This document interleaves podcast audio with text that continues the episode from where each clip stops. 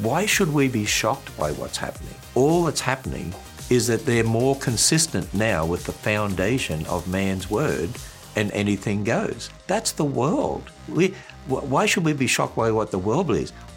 I'll tell you what I am shocked by, what the church believes. Welcome to the intersection of faith, family, and filmmaking. It's Fearless with Mark and Amber, a husband and wife show sharing behind the scenes of our filmmaking ministry, Fearless Features. Fearless Features is a 501c3 nonprofit filmmaking ministry creating movies on issues impacting our society and culture with a mission to educate, motivate, and inspire others to get involved and take a stand for biblical principles and values. I'm Amber Archer, half of your filmmaking team, and joining me today is the other half of this filmmaking team, my husband, Mark Archer. I would like to officially add to my list of titles oh. Mixmaster Mark. thanks, thanks, Grant. Thank you, Grant. I'm officially Mixmaster Mark, and uh, I like it. Yeah, okay. Yeah, it works. Okay, so I'm excited to continue our interview with Ken Ham, who is the CEO and founder of Answers in Genesis and the highly acclaimed Creation Museum and world renowned Ark Encounter. Ken Ham is one of the most in demand Christian speakers in North America and is part of the cast of our new documentary film, The Mind Polluters. So be sure to visit our website, fearlessfeatures.org, where you can search the archives if you've missed the previous two parts of this interview. It's also where you can subscribe to this show via Apple Podcasts, Google Play, iHeartRadio, Spotify, and others. So fearlessfeatures.org is also where you can make that one time or monthly donation to help us keep sharing the truth and bringing you these important interviews and documentary films. You become a force multiplier for truth when you partner with us through this ministry. So, Mark. Mm-hmm. Mixmaster Mark. Thank Mix, you. No, I'm sorry. Mixmaster Mark. yes, please. for anybody just joining us, can you tell them what is our new documentary film, The Mind Polluters? What is it about? The Mind Polluters is uh, about the sexualization of our culture and our children through the educational system. And that brought us to talking to Ken Ham. Mm-hmm. He has talked a lot about the educational system and the role of the church, uh, which you're going to hear him talk quite a bit about in this part of the interview. And as we've been going along collecting these interviews for the film, we have been sharing them on the podcast because a couple reasons. Number one, um, this isn't proprietary information. We don't look at it that way. This is not stuff that we want to hold on to and keep secret. Um, this is the kind of information that you need to know now. And as we find this, these things out and research them, we want to share them with you so that you can share them with others and you can start getting involved in your own community. But also, there's just entirely too much information mm-hmm. to fit into a, a single film. And so we want to make sure that we share all of this as we go um, because it's always uh, in the past before there were podcasts and you know extra features on DVDs and things like that a lot of the stuff would just get lost. Mm-hmm. And, you know, you, you, you always shoot way more than you need for any project. And then the stuff that you don't need, you don't use. And it, a lot of times it just never gets seen. And sometimes, it's very valuable. Mm-hmm. So, you know, like with all of these interviews, yeah. I mean, you don't want to miss. Uh, it's it's amazing because, like you were just talking about, Ken talks a lot about education, and it reminds me of interviewing Alex Newman, mm-hmm. who's, you know, with publicschoolexit.org and he writes for the Epoch Times.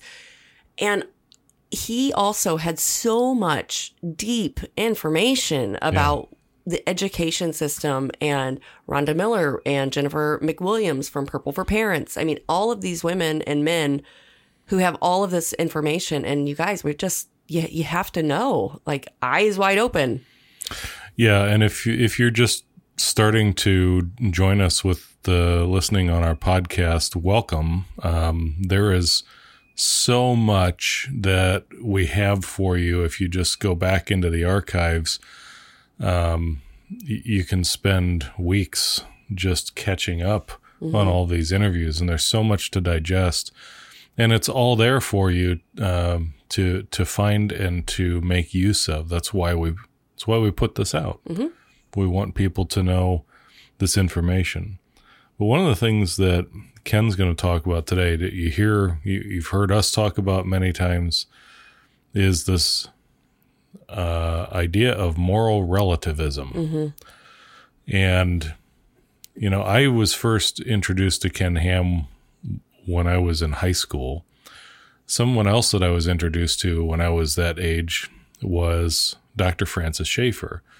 And now, Dr. Francis Schaeffer um, did a 10 part film series in, I think it was 77 was when How Should We Then Live was Yeah. made. And we've talked about it before here on the podcast. Yeah. Um, that film series changed my life. That film series, I think, more than anything, made me want to make movies. And so so let's just stop for a minute because people often wonder why why do you make movies? Mm-hmm. Well, look at the the reference you just used. You know, in the late seventies, and here it's on Amazon Prime now. And in fact, we just went back through and watched. I mean, we have the the DVD the the, the set of DVDs. I have it on VHS. But- I have it on DVD. Um, but it's on Amazon Prime, and we just went through the 10, 10 part series again. Right. And so, how many years has it been? 77. This is 21. Let me do the math real fast. While you're doing the math, the you know Francis Schaeffer talked about this, and he's he passed in the early '80s. He left us such a legacy of books um, and the film series, and uh, one of the things that I distinctly remember imprinting into my mind in my 17 18 year old mind was this notion of moral relativism because Francis Schaeffer talked about it all the time.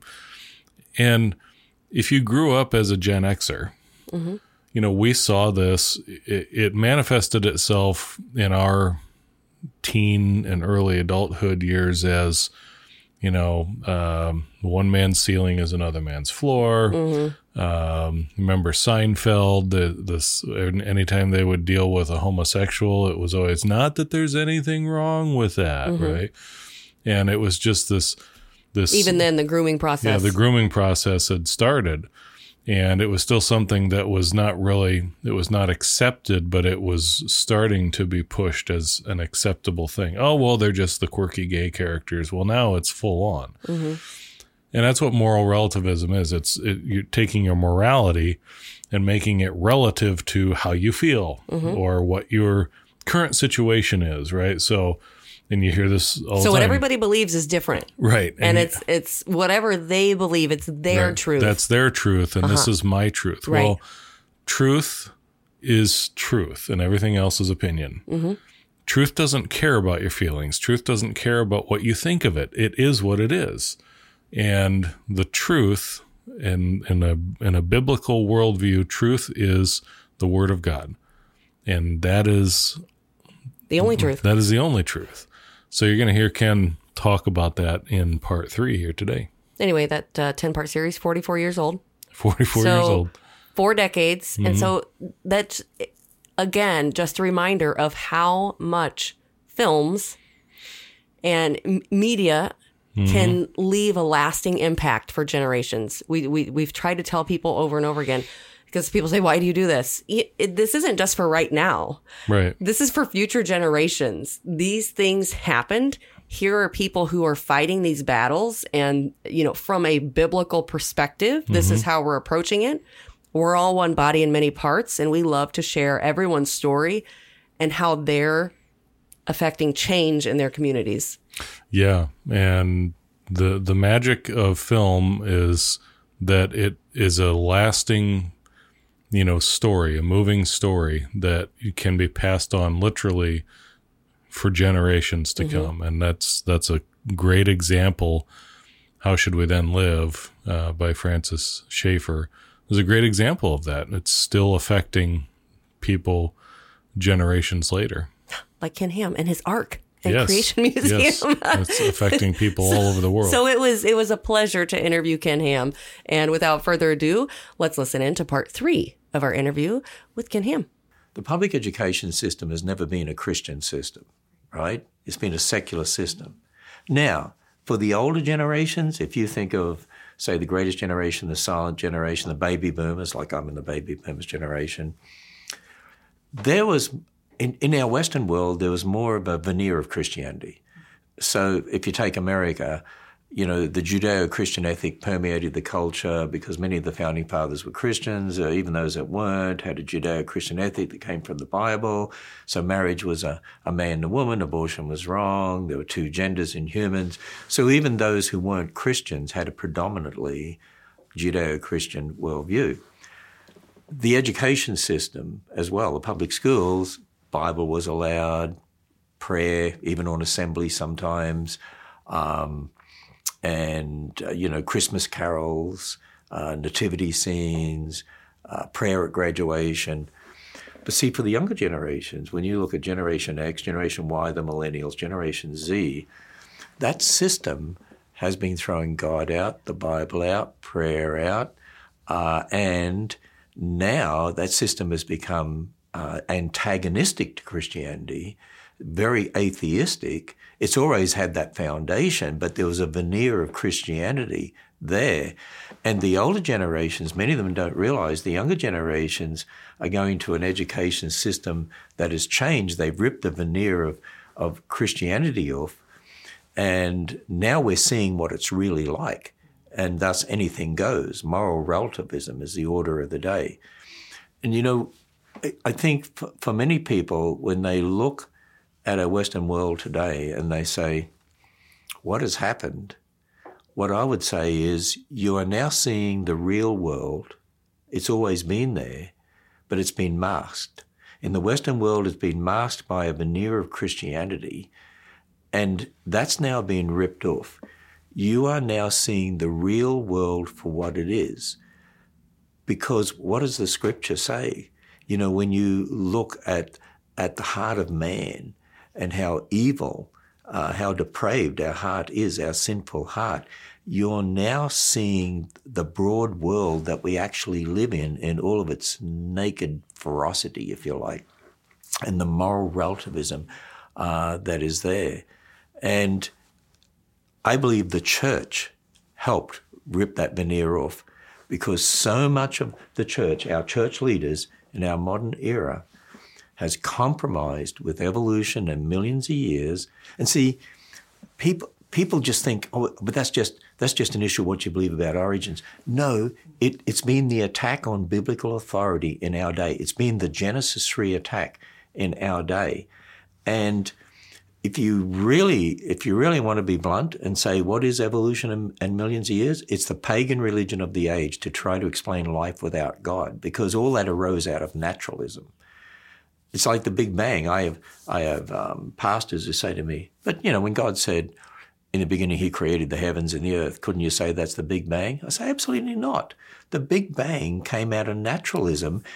And is man's way of trying to explain the universe by natural processes. And then they have the stars coming and then you have the sun, and then you have the earth as a hot molten blob that cools down for millions of years before it gets water. The Bible has the earth first covered with water and doesn't tell us where the light came from, but the sun, moon, and stars uh, were made on day four, and the sun and moon were to be light bearers on the earth uh, to rule the day and the night, which already existed. I mean, none of that fits with the Big Bang. You can't see people just have this idea. Oh, we could say God used the big God. What does His Word say? See, that's what we've gotten away from because so much of the church has said you can reinterpret God's Word in Genesis. So, what do Christian parents and grandparents do if they're they're sending? Talk to the parents who are sending their kids to a public school right now and their kids are being taught to compromise and it's not you you can't even believe scripture. You know first of all i can't tell someone what they should or shouldn't do with their kids. That's between them and the lord. We live in a fallen world. There are all sorts of circumstances out there. There are, there are single parent families. There's people who are destitute. It's it's a mess. But that's where the church should be helping those people. That's what the church should be doing right but to the best of our abilities, no matter who we are as Christians, we should be trying to train our children the way the Bible says to train them. And I believe it would help people if we just stand back and realize something. First of all, every child conceived in a mother's womb is a being who's going to live forever and ever and ever and ever and ever and ever in heaven or hell. When you think of eternity in regard to where you're going to be, your children are going to be, and realize on this earth, 100 years, most people don't live that long, is nothing. It's a spit in the bucket that dries up before it hits the bottom. I mean, it's nothing compared to eternity. Shouldn't we be standing back and looking and saying, you know what? The children God has entrusted to me, because that's what His word says, they're an heritage from the Lord. These are a gift from the Lord. These children, that should be my, my priority, because that's what Paul says. I count everything but loss compared to, to knowing Christ. Right? That's the most important thing in the entire universe. There is nothing more important than we know Christ because that's, that's going to affect our eternity. So I, as a parent, should be saying, I need to, need to look at God's word. What does it say about training children and the priorities? I need to really work hard at this because they have a sinful heart right from fertilization. When they're born, they're sinful creatures. They're biased against God. When children are born, they don't know about Adam and Eve. They don't know about the fall of man. They don't know about the promise of the Savior. They don't know about the flood or the Tower of Babel or the call of Abraham or Jesus on the cross or the babe in a manger, Jesus on the cross, the resurrection, the new heavens and new earth to come. They don't know any of that. Our job as parents is to train them. And our job as parents is to say we've got to prepare them for the world that they're going to grow up in and there's going to be a Genesis 3 attack by the devil to try to drag them away. I need to be preparing them for that. So if you think about it, the education system is not for Christ, it is against the public education system. It's not neutral. And everyone has a religious position. So, what is the religion of the public education system? Public schools are by and large churches of atheism. And I know there are some Christian teachers who are trying to be missionaries in the system. They're a minority. But by and large, most of the teachers are the priests of the secular religion. And we hand our kids over to them each day. How much time have we spent at home with them? How much time have we spent putting in as uncontaminated salt as possible? Because how can you throw your kids to that system and say they're going to witness to the other kids if they don't have the salt to do it? It, it's only the exceptional child that even survives that system. Most do not survive, most have not survived. So we should be looking at that as parents and recognizing that. Who are we entrusting our kids to to pour into them their worldview? And what's the foundation of their worldview? You know, and scripture says that God has given roles to fathers and mothers, and fathers are to be the spiritual head of their house, how much uh, time are they spending with their kids? How, how active are they in training them up to put the salt in there to prepare them for this world that they're living in? That's what we should be looking at. And, you know, for a lot of parents, it's basically send them to the public schools and send them to church for Sunday school or something or other. The majority of them will not survive. I mean, let's face it, that's a statistic. You can't deny it. The majority have not survived the majority will not survive. And fewer and fewer are surviving. And so, where are we going to end up? And we have to answer to the Lord one day for the children God has entrusted to us. And so, we should be looking at that very, very carefully. And, you know, our eldest daughter actually started a Christian school called 12 Stones Christian Academy and I read a book called Will They Stand, which is our personal testimony and about raising children and so on, and open up in regard to our own children. And we have five kids, and four that are married, and they've married godly spouses, and they're doing their best to raise up their children on the foundation of God's word. That's that spiritual legacy passed on from generation to generation. And our eldest daughter said, Dad, most Christian schools use mainly secular textbooks and try to add God to it they're not raising up kids with a Christian worldview, and and the majority of them tell kids it's okay to believe in evolution. We're losing most of those kids anyway uh, from the church. I want to start a Christian school. You know, some of our kids homeschool and some Christian schools, some are involved in both, with a truly uh, a biblical foundation to raise them up to think as Christians should with a truly biblical worldview so that then they can be sold out there like they should and teach them apologetics and equip them with the answers to the questions of our day. And I had her write a chapter in the end of my book, Will They Stand? I wanted people to see that spiritual legacy passed on and how she and all of our kids understand you've got to have a truly biblical worldview from God's word beginning in Genesis. That's had a great impact on our kids and a great impact on our 18 grandchildren that we have uh, as well. And you know, when you when you look at it from a biblical perspective, we are to raise godly children who'll marry godly children, who'll raise godly children, who'll marry godly children, who'll raise godly children, and all the way along impact the world for the Lord Jesus Christ. Instead, I believe what's happened is the church has, in a sense, handed our kids over to the world. You train them, we'll just tell them about Jesus, and then we wonder why we've lost them. You know, would God tell the Israelites to send their kids to the Philistines to be trained? Have a think about that. Of course not. They were to fill them up with the truth of God's word so then they could be a witness uh, to the world. And so I think I think a lot of our churches and parents have got it the wrong way round. We think we throw our kids to the world to witness to them, but what we've done is hand them over to the world to train as the world wants to train them instead of training them up so that they can be witnesses to the world. So, what do we tell the person who's stuck in? They're already stuck in sin uh, with with with all of this, you know, how I feel, and I can be, you know, they're they're so. It's just perverted the way that the the system is telling them you can be a you can be a girl if you're a boy, or you can be homosexual. What hope is there for people who are living in that?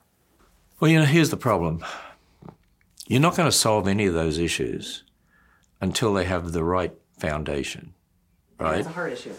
Uh, it, it's a hard issue. See, a, lot of Christians have the wrong idea that, oh, okay, the problems we have today, we've got the gay marriage problem, we've got the gender problem, we've got the abortion problem, um, you know, we've got, you know, all these different problems. But they're all the same problem. They're all symptoms of the problem until we come to grips with that, we're not going to ultimately be able to deal with it. So that when we understand, if you have the wrong foundation of man's word, then ultimately anything goes until they have the foundation of God's word and believe the true history of who we are, founded in Genesis 1 to 11, we're never going to be able to deal with these issues. And that then gets to another matter that is so very important. How does a Christian approach a non Christian uh, or someone who has this worldview of moral relativism? How do we approach them and talk to them? Because today, what I find is that if you go out and say, well, marriage is a man and a woman, you'll be accused of hate speech, right? Um, if you say abortion's wrong, you, you'll be accused of being a misogynist.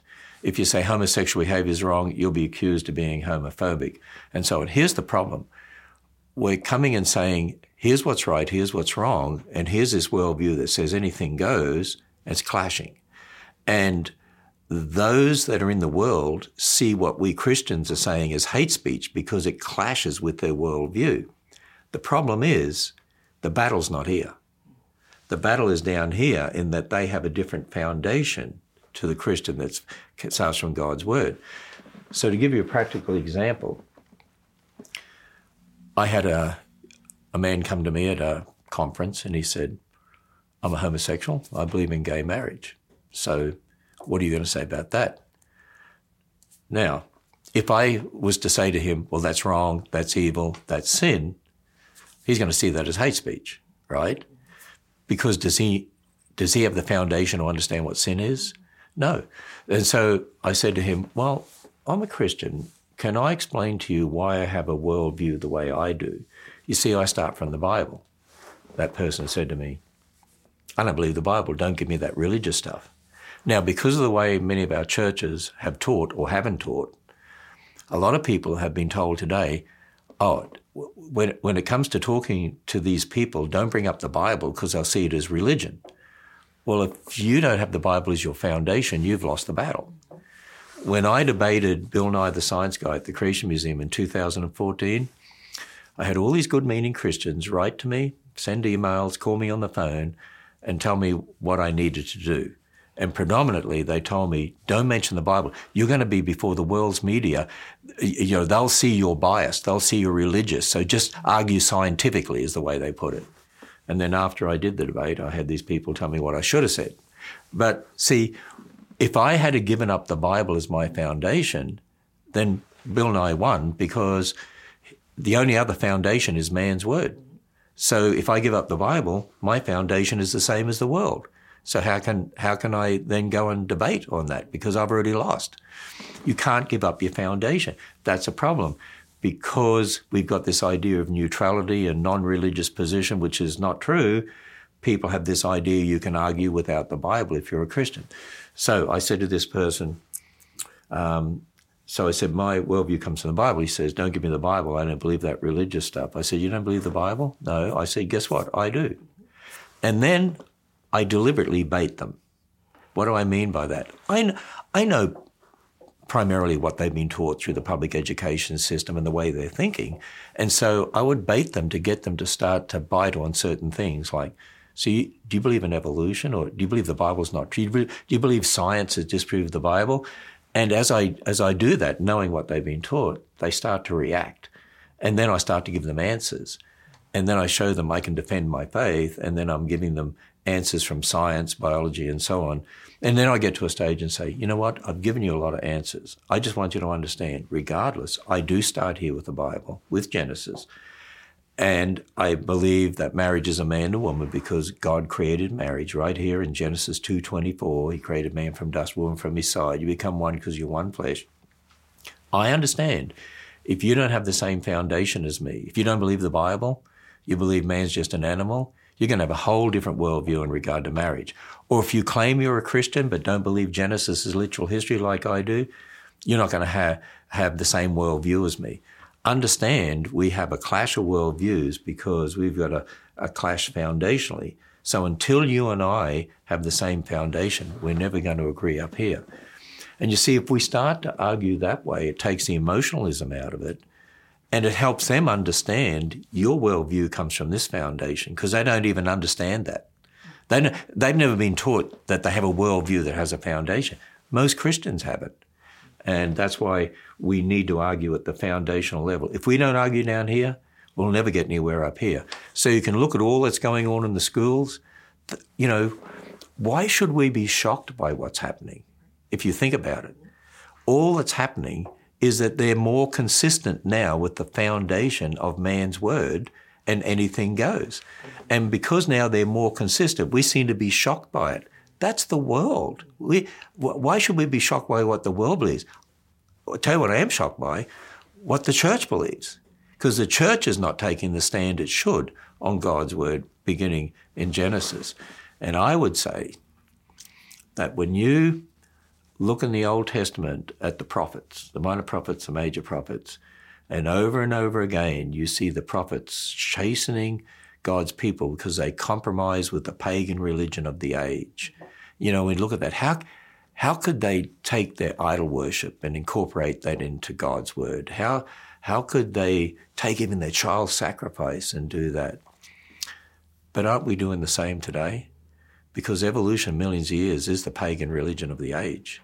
And the church has adopted that, much of the church, and compromised God's word. It's no different than the Israelites compromising with the Canaanite religion abortion is the child sacrifice of our time. And there are even Christians that support abortion. It's child sacrifice to the God self. That's what it is. And so you see, it really comes down to this that if we truly understand the foundational nature of the battle and that there's two foundations, only two religions ultimately, not hundreds, there's only two God's word or man's word, then we would understand what's happening in the secular schools. Instead of being shocked by it, we should recognize it's a It's a logical outworking of the wrong foundation. So why should we be entrusting our kids to that in the first place anyway? Well, there's the end of part three with Ken Ham from Answers in Genesis. You know, if you're enjoying what you're hearing here on our podcast uh, over the past couple weeks or past couple months, um, and you're not part of our uh, ongoing giving community, would you take a moment and consider uh, helping us out when we say that Fearless Features is a nonprofit? We mean it. And uh, we have started this as a ministry as unto the Lord. Um, we don't produce our uh, films as a uh, profit making entity. We produce them because the Lord tells us to. And we do them as an act of, of obedience. And the Lord has been good to us. He has provided every step of the way. Um, it's been scary at times, but uh, as mission minded filmmakers, um, we walk every day in steps of faith and steps of just trusting that He will provide. And doing a film like The Mind Polluters is not an inexpensive task. There's been a lot of travel, there's a lot of uh, legal expenses and uh, licensing of music, things like that. And we could use your help. So either uh, a one time gift or maybe consider becoming a monthly donor to our ministry, uh, regular sponsor of our ministry, we would so appreciate it. We need partners to help us continue this ministry moving forward. And we are looking forward to growing the ministry. We've got so many more projects that we want to do, and we know that we will do them with the Lord's blessing and with your help. That's right. So we want to make sure that these films are available for little to no cost at all to the end users because people just need this information. And the more we can get these things out, the more we can affect change in our own communities and really make a difference in what's happening in our children's lives, in our families, and in our communities. So when you're ready to make that one time or monthly donation, be sure to visit fearlessfeatures.org where you can give right there on our website. Thank you so much for joining us today and sticking around to the end. We really appreciate you being here. Have a wonderfully blessed day.